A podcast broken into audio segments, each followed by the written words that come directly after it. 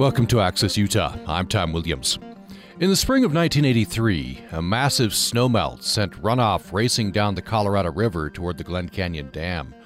Worried federal officials desperately scrambled to avoid a worst case scenario, one of the most dramatic dam failures in history.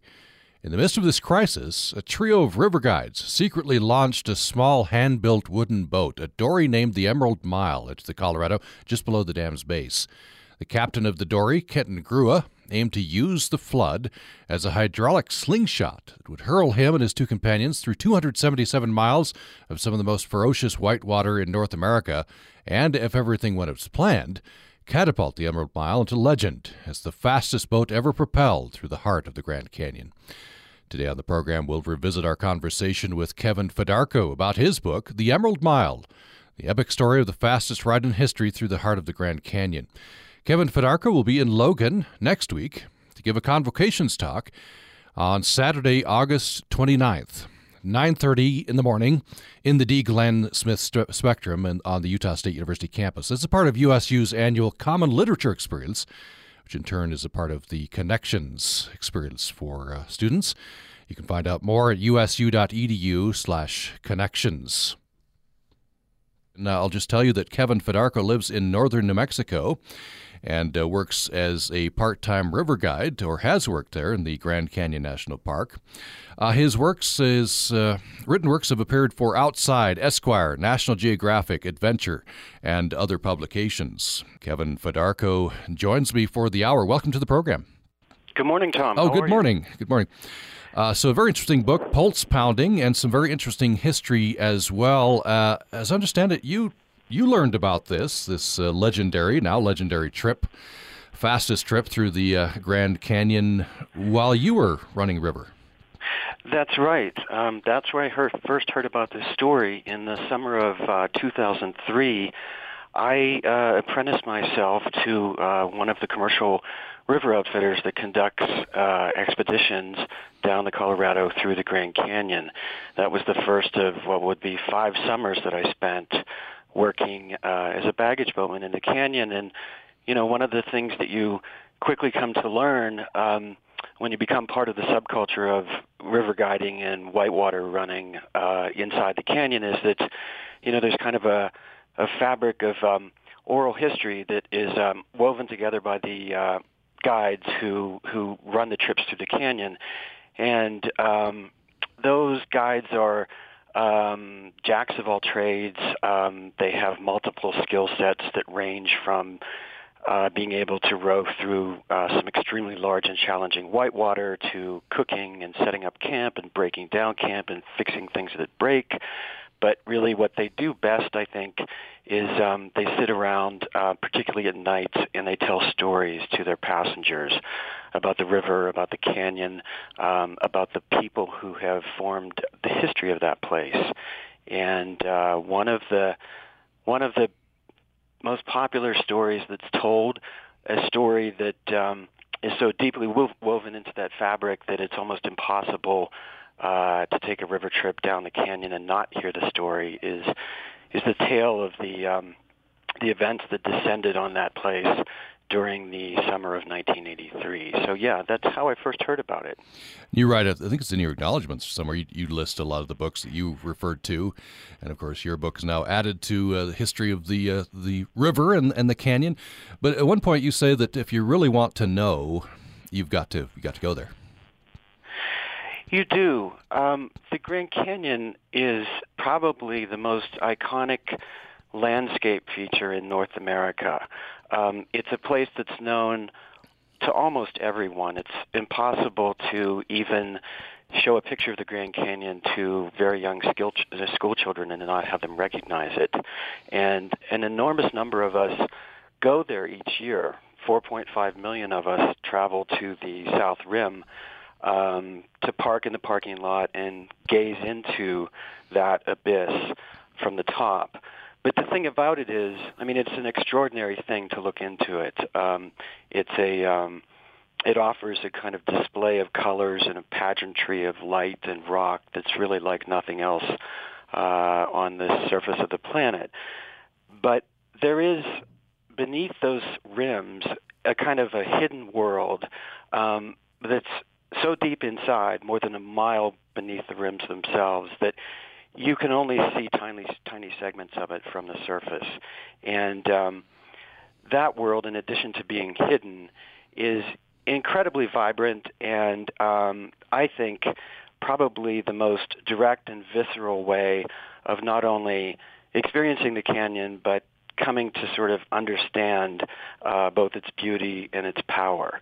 And you know, the key that unlocks all of that is the Colorado River, um, the agent that carved the canyon in the first place, um, but which, during the course of its journey through the Grand Canyon, which is a 277-mile journey that starts at a place called Lee's Ferry, uh, up at the head of the canyon in northern Arizona, and concludes at um, a geologic formation known as the Grand Wash Cliffs, which define the uh, threshold between the end of the Grand Canyon and the entryway to Lake Mead.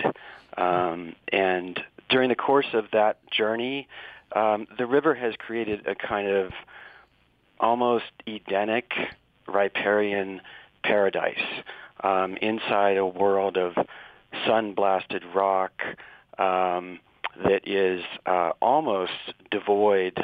Portions of it, particularly on the cliffs, are almost devoid of uh, vegetation and life. Uh, you have this incredibly vibrant uh, strip of, of, of green um, that uh, winds sinuously through the bottom of the canyon and is filled with the sound of moving water, um, animals and birds that are moving through it. And it's just a very, very unique place. And uh, uh, it also affords the opportunity to to to realize that the um, you know what's even more powerful than looking down into the canyon from above is staring up at it from below. Hmm. I wonder if you could uh, set the scene. Uh, late June of 1983. It's an El Nino year. A huge snowmelt and, and runoff, and in fact, Bureau of Reclamation is worried about the Glen Canyon Dam, and there's there's there's already been some uh, at least one fatality, right? And and the, the river has been closed. Uh, maybe you could set the scene uh, beyond that. Is uh, late June when when these three people put this uh, this dory into the water. Well, it was an extraordinary um, spring that year, 1983. Meteorologists will tell you that it was one of the most remarkable years we've ever seen, thanks to a series of meteorological anomalies that were triggered uh, several months earlier on the far end of the Pacific Ocean, um, the, co- the western coast of the United States, and uh, the southern Rockies were inundated by a series of superstorms, which succeeded in building the snowpack, in the case of the California Sierra, up to record proportions. And uh, in the case of the southern Rockies, the snowpack wasn't um, the highest that we've ever seen, but what made it really unique and unusual was that um, the temperatures remained very, very cold until late in the spring. Um, and then right around May 28th, uh, the temperatures shot into the high 80s, and all of that snow came out of the southern Rockies in one vast, wet rush. Um, there was so much water coming down, actually. I mean, many of your listeners, um, I'm assuming, are in Salt Lake City, and some of them will remember that uh, in May of that year, there was so much floodwater coming out of the canyons uh, into the Salt Lake Valley that the uh, the water actually had to be diverted um, down a series of streets in the middle of Salt Lake City, and Salt Lake was lined with uh, those streets were lined with sandbags, more than a million sandbags, and Salt Lake was kind of turned into a uh, a desert version of Venice with um, commuters walking across wooden footbridges to get to work and kayakers paddling through the current. Um, that water was not headed into the Colorado River system, but uh, the rest of the runoff uh, that was coming off of the southern Rockies, uh, the, the larger portion of it was. And um, all of that water, when it reached um, Lake Powell, uh, the head of Lake Powell, the reservoir that backs up behind the Glen Canyon Dam, um, the water came down so fast that it really took the men who were in charge of managing uh, the Glen Canyon Dam, employees of the Bureau of Reclamation, almost completely by surprise. And here there's another interesting Salt Lake City connection because um, there was a team of weather forecasters in Salt Lake City that year. Um, Salt Lake City hosts one of several um, river forecast centers, and um, the Colorado River Basin Forecast Center is located just out near the airport in Salt Lake City. And uh, I, during the course of my research, I spoke to a number of um, a number of the men who uh, worked in that office during that year, and they explained to me that the system they have, when compared to what they have today, was relatively primitive. And um, one of the handicaps that they faced was that they did not have enough snow telemetry gauges and um, precipitation devices placed in the upper Colorado River Basin in, order to enable them to accurately predict and model the runoff that year, which is really the reason why the uh, the men at the Glen Canyon Dam were unable to um, anticipate fully uh, how much water was headed toward them. And in a nutshell, um, when they finally realized this, which was uh, during the first week in June, the surface of Lake Powell was clawing its way up the side of the Glen Canyon Dam at a rate almost twice as fast as they were capable of releasing water through the dam itself. Mm. And um, you can kind of imagine what it must have felt like at that time to be to be sitting in the control room at the base of the Glen Canyon Dam and realizing that you had a rising lake.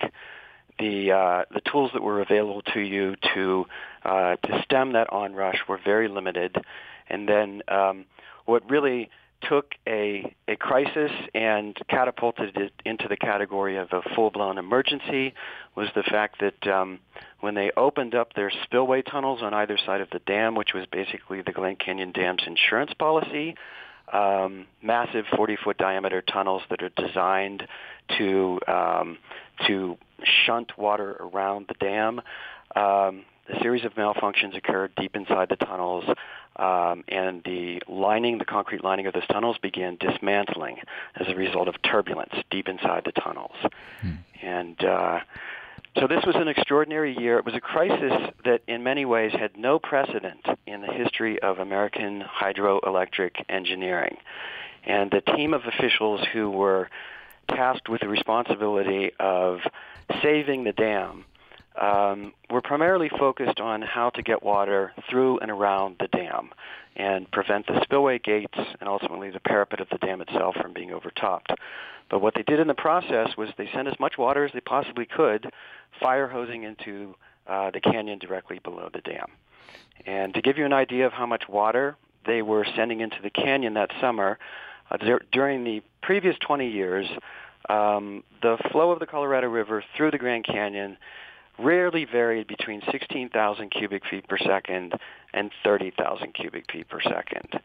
And um, starting in late June of 1983, the engineers in charge of the Glen Canyon Dam began sending 93,000 cubic feet per second of water uh, into the Glen, in, into the Grand Canyon.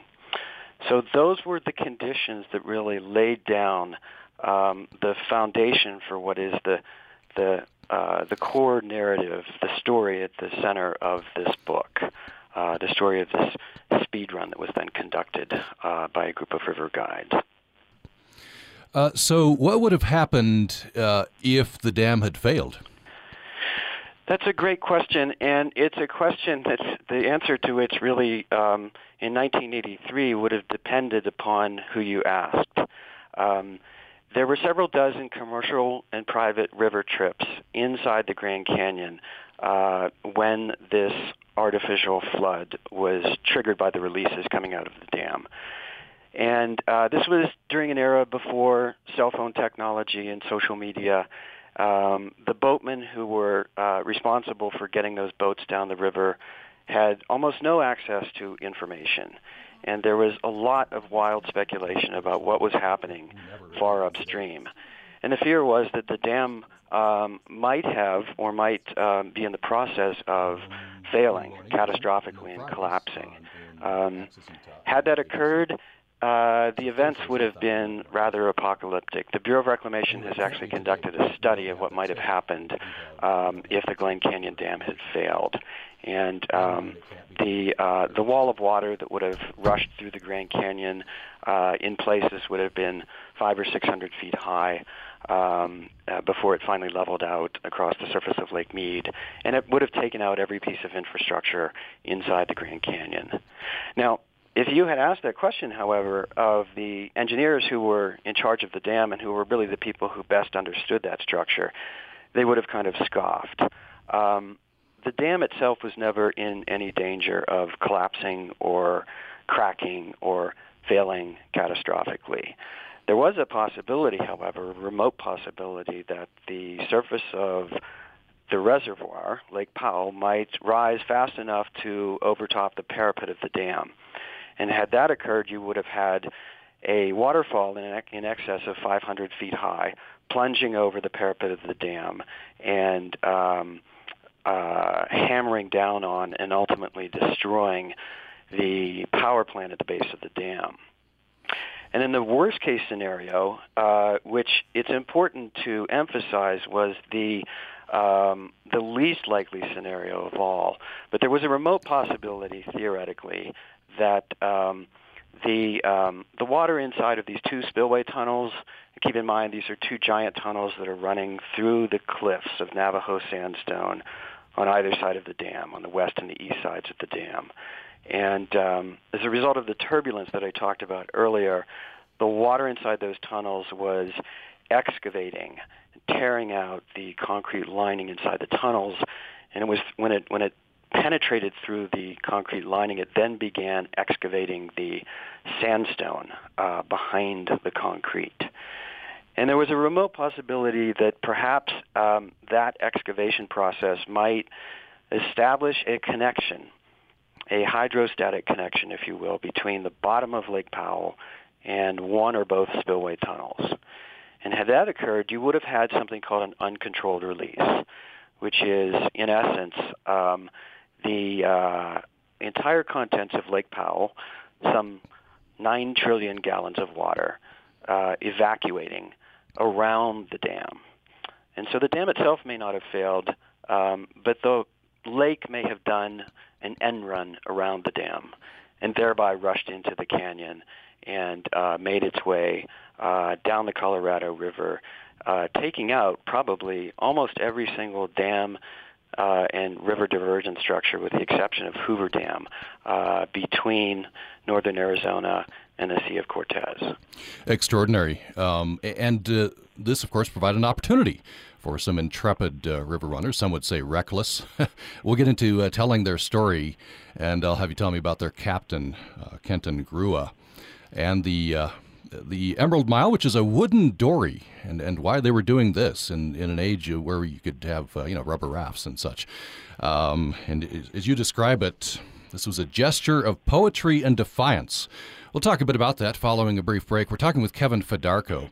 He's author of the new book, The Emerald Mile, the epic story of the fastest ride in history through the heart of the Grand Canyon. And uh, you're welcome to join us. We'd love to hear your river running uh, story. And uh, tell us why. Why you get on the river. What's the attraction for you? We'll uh, ask what the attraction was for these uh, river runners in this extraordinary time, 1983, late spring. You can reach us at upraccess at gmail.com, upraccess at gmail.com, or on our Utah Public Radio Facebook page. Uh, so back after a break. What is a subject that you are passionate about? What do you know more about than most? Utah Public Radio wants you to share your knowledge and become a source for the Utah Public Insight Network, a new collaborative effort between UPR and the Salt Lake Tribune. Information you share could help our reporters create more in depth stories on the things that you care about, or more meaningful discussion on our flagship program, Access Utah. Become a source today. Join UPIN. For more information, visit us online at upr.org. classical music is meant to be played and heard in concert.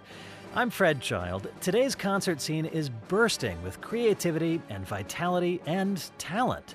Join me for two hours of highlights from recent concerts from across the country and around the world on the next Performance Today from APM. Tuesday night at 9 on Utah Public Radio.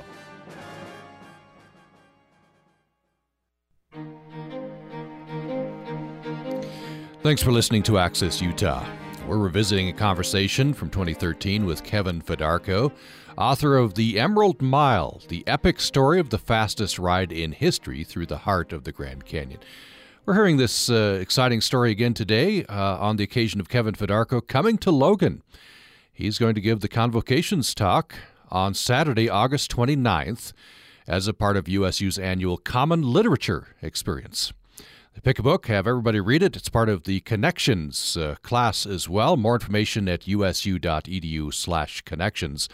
Kevin Fedarko's talk, which is free and open to the public, will be on Saturday, August 29th, 9.30 a.m. in the Dee Glen Smith Spectrum on the USU uh, campus.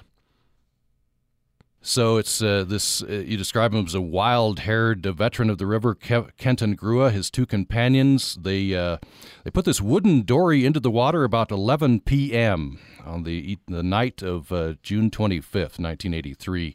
And uh, you describe this, uh, Kevin Fedarko, as a gesture of poetry and defiance. What? Why are they doing this? Well, um, the answer to the defiance part of the question. Um, to sort of fully appreciate it, you need to you need to sort of take a step back and think a little bit about what uh, had happened to the Colorado River.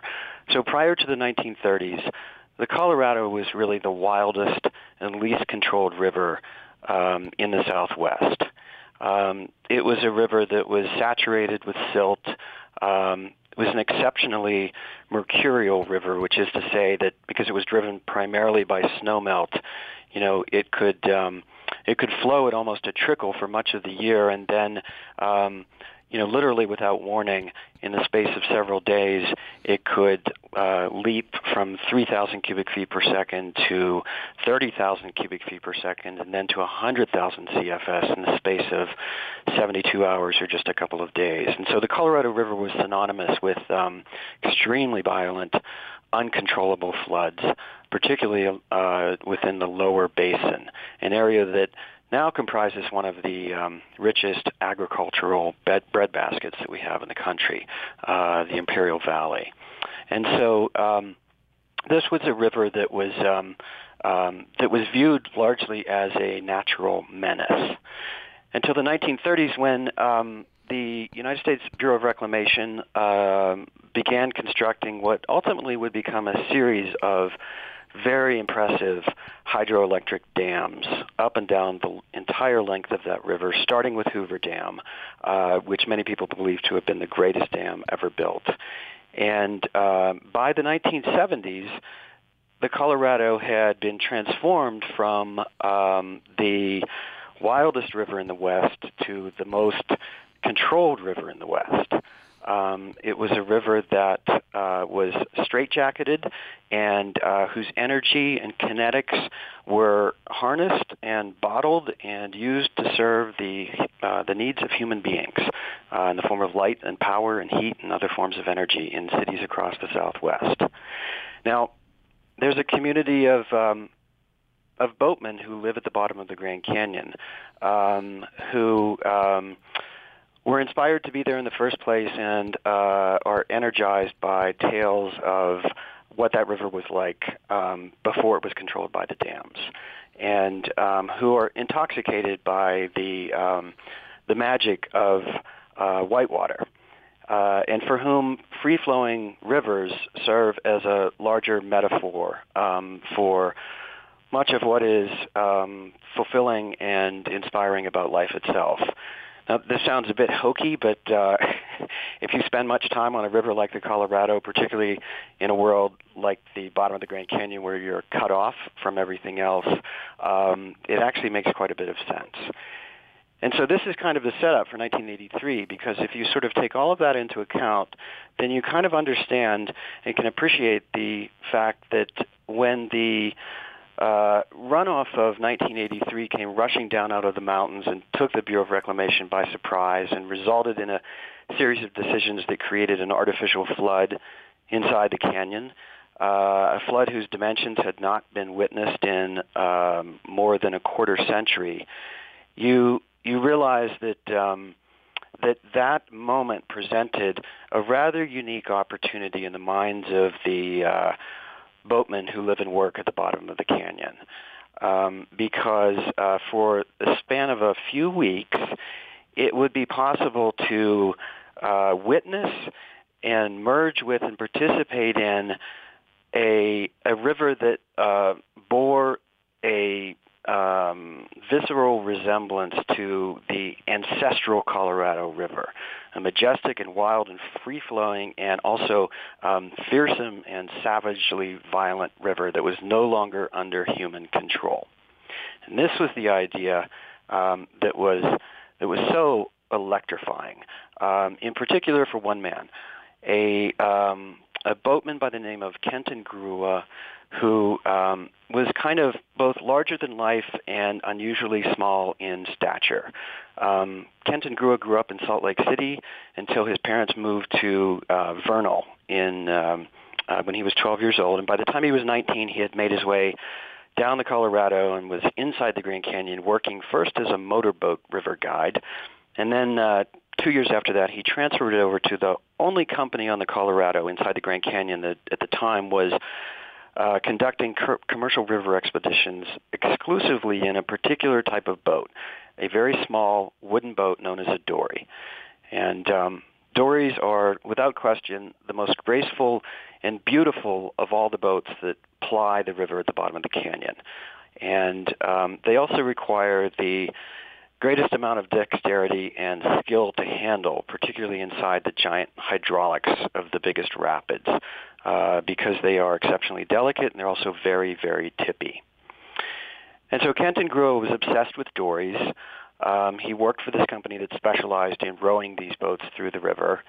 And um, when the uh, as the water began to rise in uh, June of 1983, he he began to realize that um, if if he took his dory, he had a little dory by the name of the Emerald Mile, and if he placed that dory into the head of the river below the the Glen Canyon Dam, at the crest of this surge that was coming out of the dam, it might be possible to use that flood as a kind of hydraulic slingshot, if you will, that would propel himself and two of his friends and the boat all the way through the canyon. That's 277 miles from Lee's Ferry to the Grand Wash Cliffs, um, and hurdle this little dory and these three men not only down the length of the canyon, but into the history books as the fastest boat ever to traverse the length of the Grand Canyon.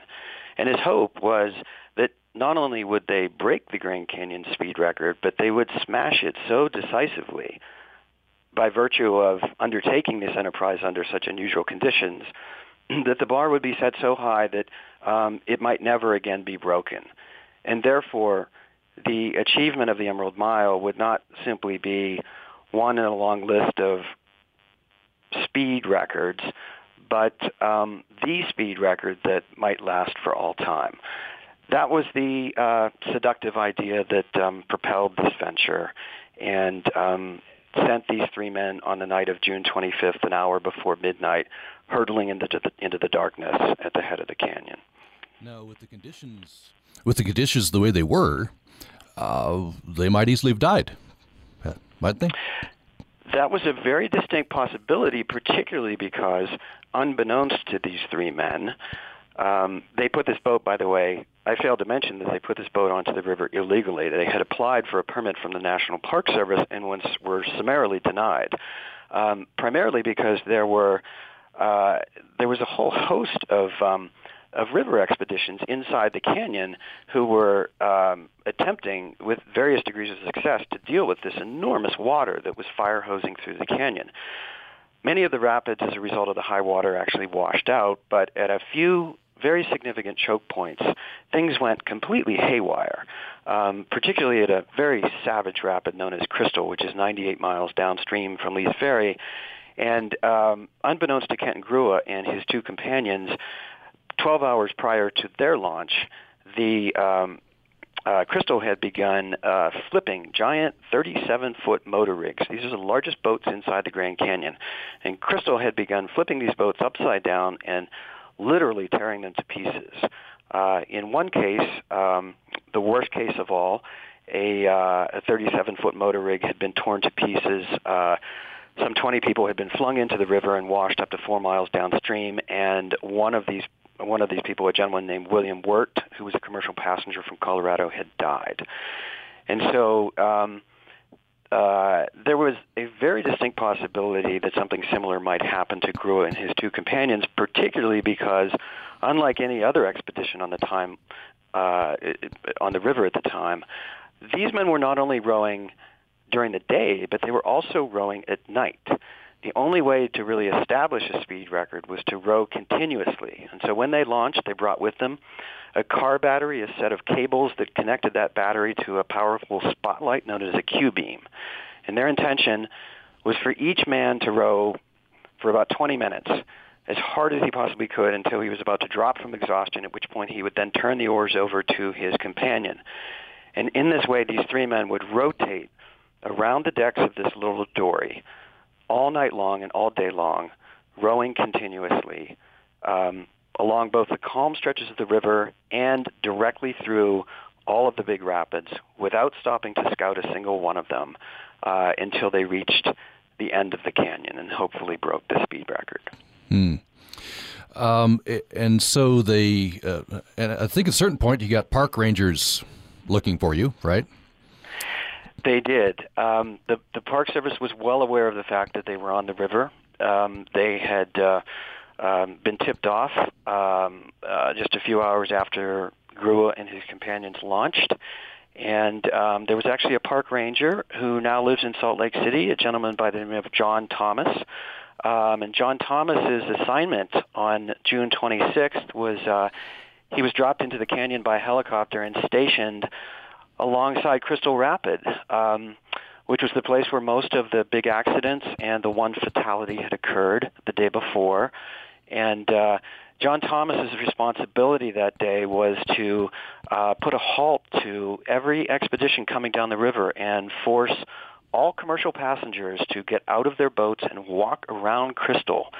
Um, it was also his duty to explain to the boatmen who were about to navigate that rapid um, just how dangerous it was, and um, to to lay out for them a series of moves that would hopefully result in them uh, entering the only safety channel available to skirting around which was what was known as a, a, an explosion wave.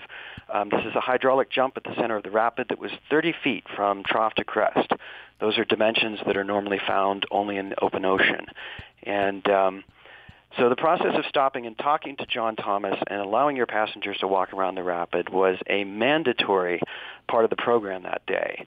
And um, uh, Kenton Grua and his two companions not only were completely unaware of what was going on at Crystal, but had they known, they probably would have ignored that requirement anyhow. And uh, they rode straight past. John Thomas witnessed the run um, was forced to submit a report to his superiors on the South Rim, and that set in motion a chain of events that uh, ultimately resulted in Grua being hauled into federal court uh, after the run was over on the South Rim of the canyon. So a big part of the story is the National Park Service and their tracking and monitoring of this illegal speed run and their feelings about it. Yeah, that was an interesting part of the, the story. That the, the park superintendent was livid, and he wanted to make an example. And that's uh, near the end of your book, the, the trial. It actually goes to trial. Uh, we'll take a brief break here, and uh, when we come back, we'll have more of this uh, fascinating story. The Emerald Mile is the uh, name of the book, the epic story of the fastest ride in history through the heart of the Grand Canyon. Three river runners took advantage of extraordinary circumstances in 1983, huge runoff and we're able to experience the Colorado River, 277 miles of it through the Grand Canyon, uh, maybe something like uh, the, the way the river was before it uh, became dammed and, and such. that was part of their part of their goal. More with uh, Kevin Fedarko following the break. Programming on Utah Public Radio is made possible in part by our members and USU's Emma Eccles Jones College of Education and Human Services, committed to mentoring tomorrow's educators, researchers, and clinicians. Located on campuses in Logan and 26 other sites throughout the state. Hey, I'm Candy Palmater. He's the biggest name in celebrity blogging, and now he's taking his own place in the spotlight. Next time on Q, Perez Hilton will talk about his turn as Danny Tanner in the satirical stage show Full House the Musical. That's coming up on Q from PRI, Public Radio International. Tuesday afternoon at 1 on Utah Public Radio.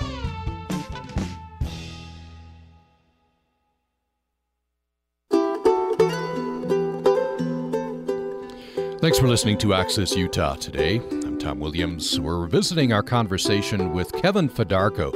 We're talking about his exciting book, The Emerald Mile, the epic story of the fastest ride in history through the heart of Grand Canyon. We're doing this today uh, ahead of Kevin Fedarko's visit to Logan. He's going to give a convocations address on Saturday, August 29th.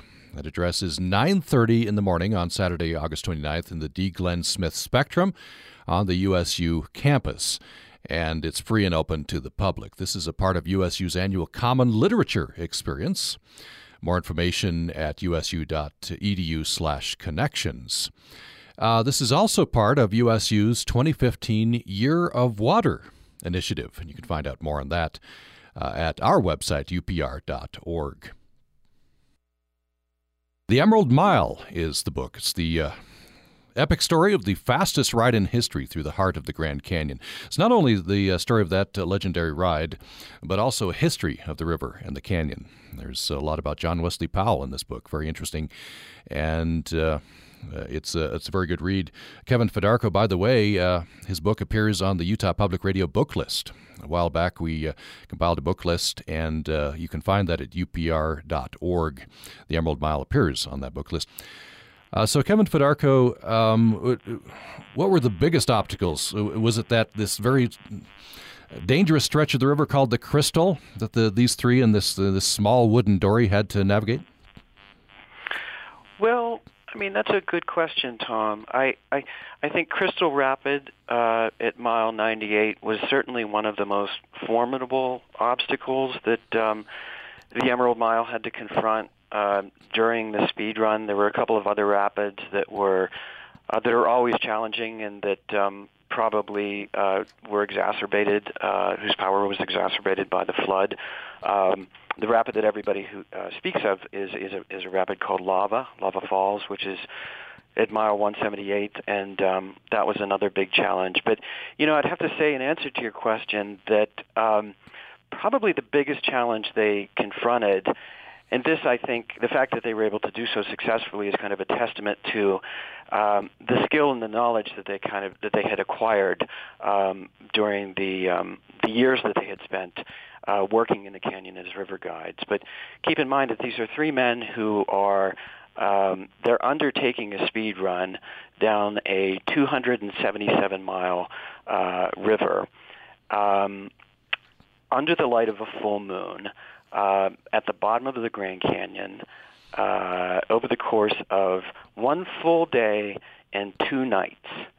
And that's the interesting thing the calculus that they performed before they um, staged their launch on the night of June 25th told them that if they wanted to have any chance of confronting and hopefully surmounting the worst stretch of rapids, they wanted to be able to do that during the daylight.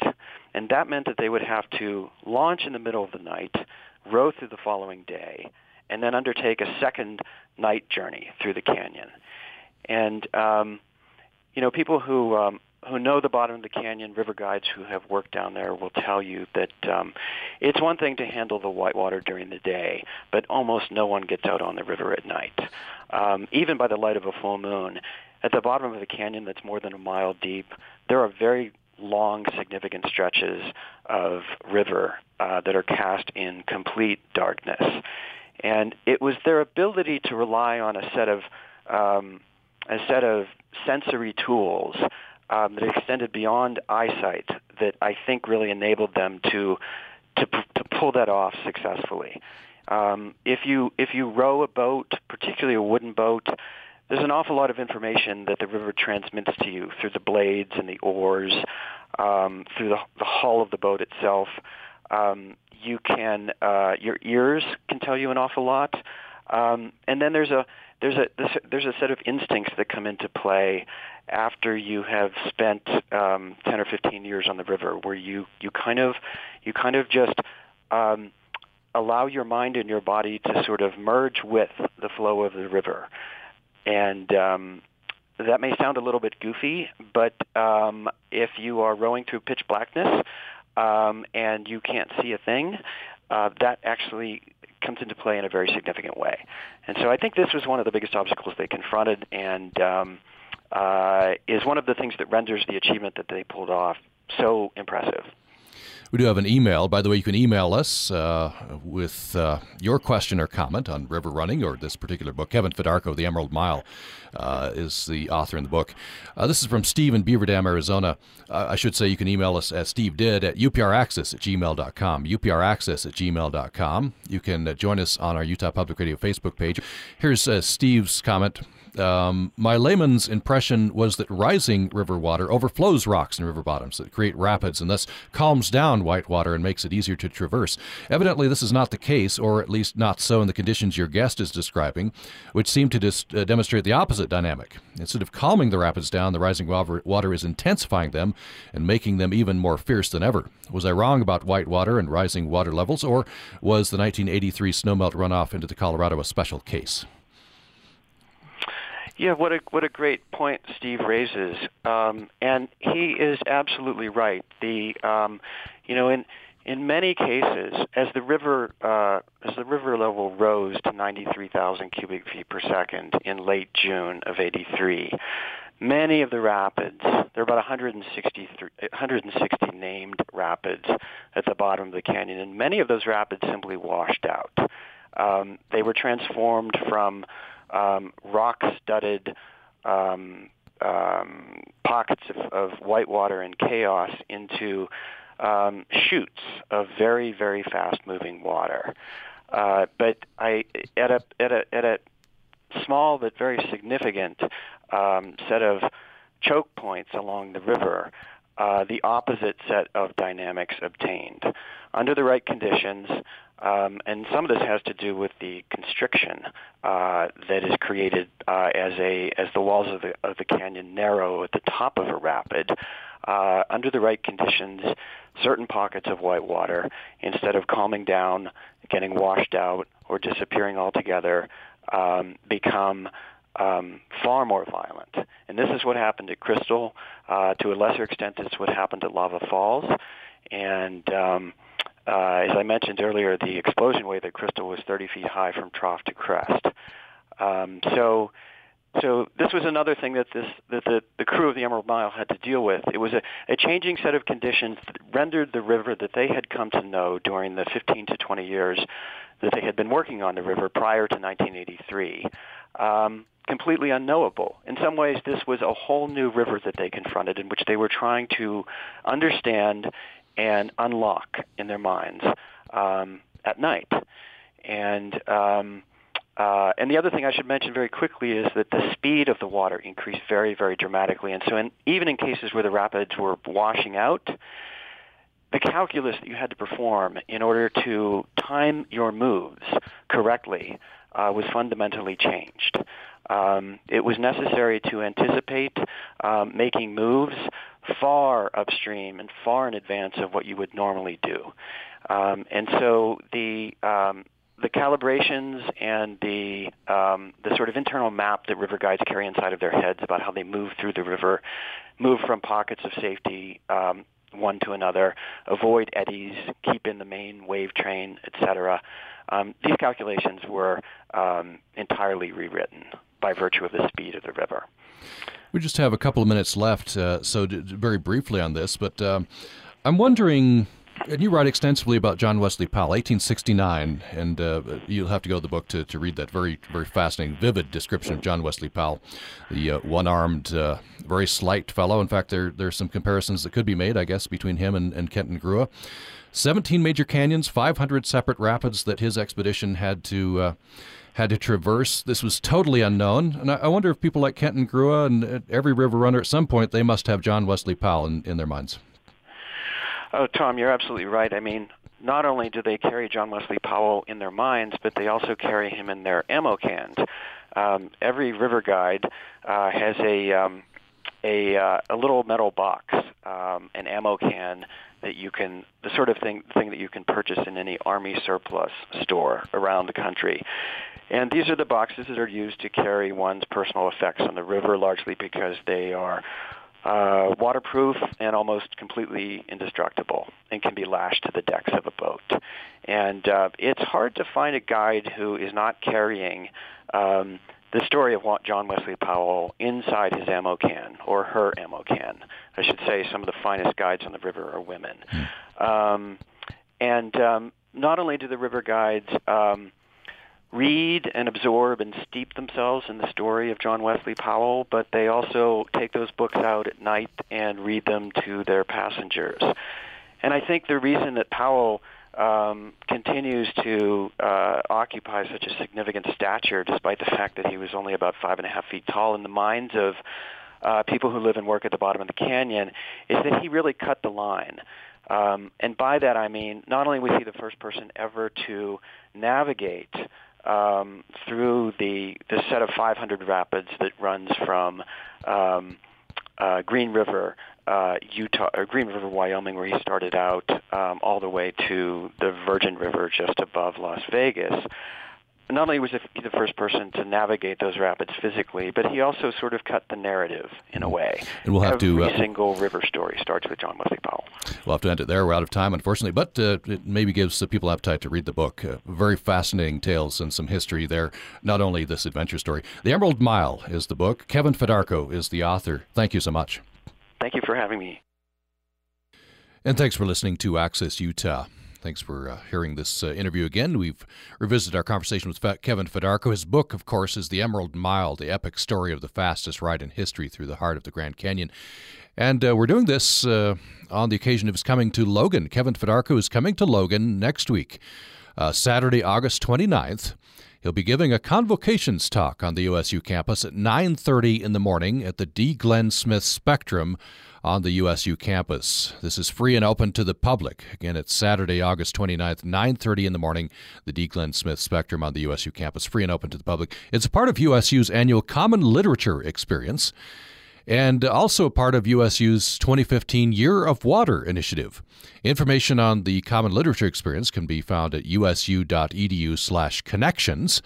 And you can go to our website, upr.org, for information on USU's Year of Water. Thanks for listening. Deseret News columnist Steve Eaton. When you get old, lightning bolts go around your eyes. They don't shoot out at people. That would be cool. They just start flashing around your eyeball like you're suddenly discovering that you're actually some sort of android and you're starting to have a short circuit in your old age. Apparently, everyone else knows this. Somehow, you all kept it from me.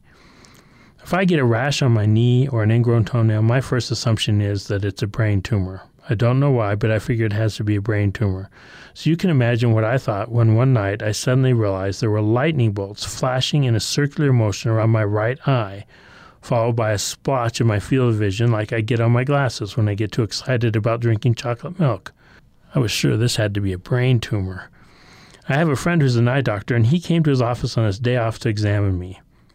It's a good thing he's a patient person who has giant colored charts of eyeballs in his office because if he hadn't explained what his diagnosis was, I probably would have been even more alarmed.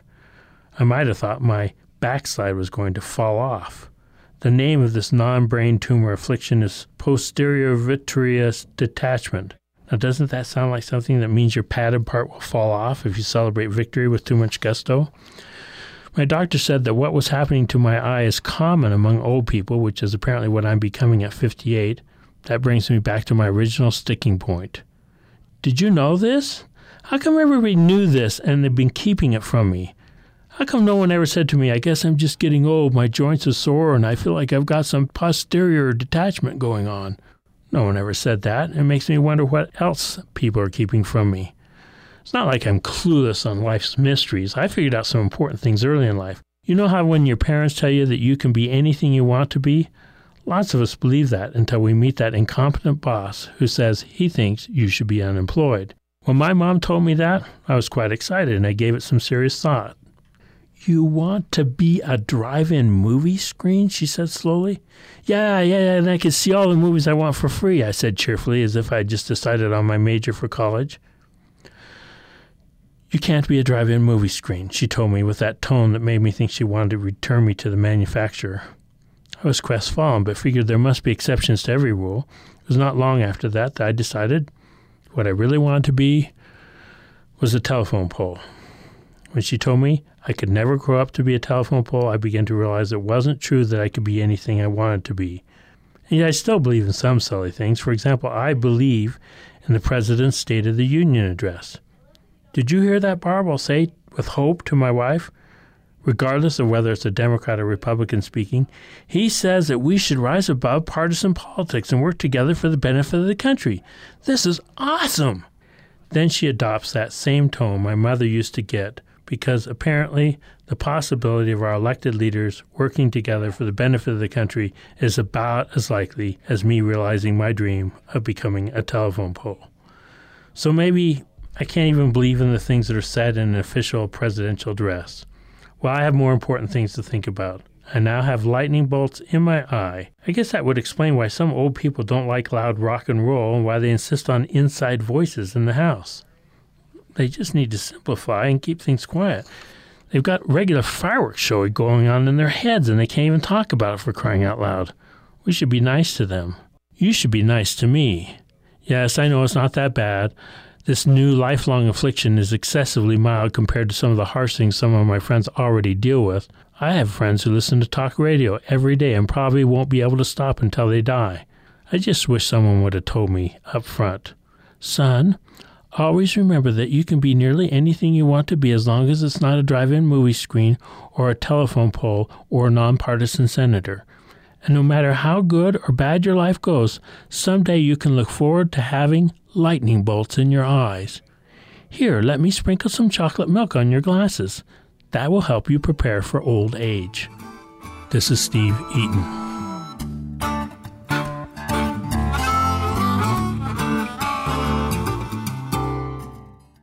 On the next Radio Lab, the story of a chimp who never got the chance to be a chimp. It's called Lucy Growing Up Human.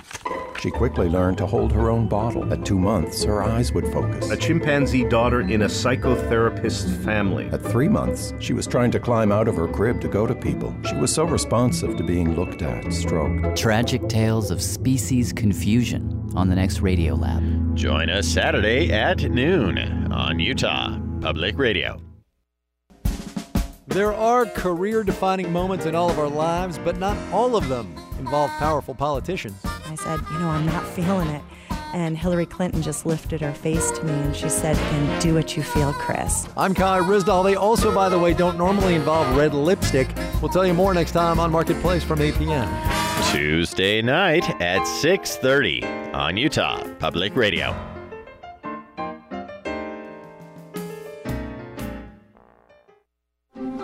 What is a subject that you are passionate about? What do you know more about than most? Utah Public Radio wants you to share your knowledge and become a source for the Utah Public Insight Network, a new collaborative effort between UPR and the Salt Lake Tribune. Information you share could help our reporters create more in depth stories on the things that you care about, or more meaningful discussion on our flagship program, Access Utah. Become a source today. Join UPIN. For more information, visit us online at upr.org.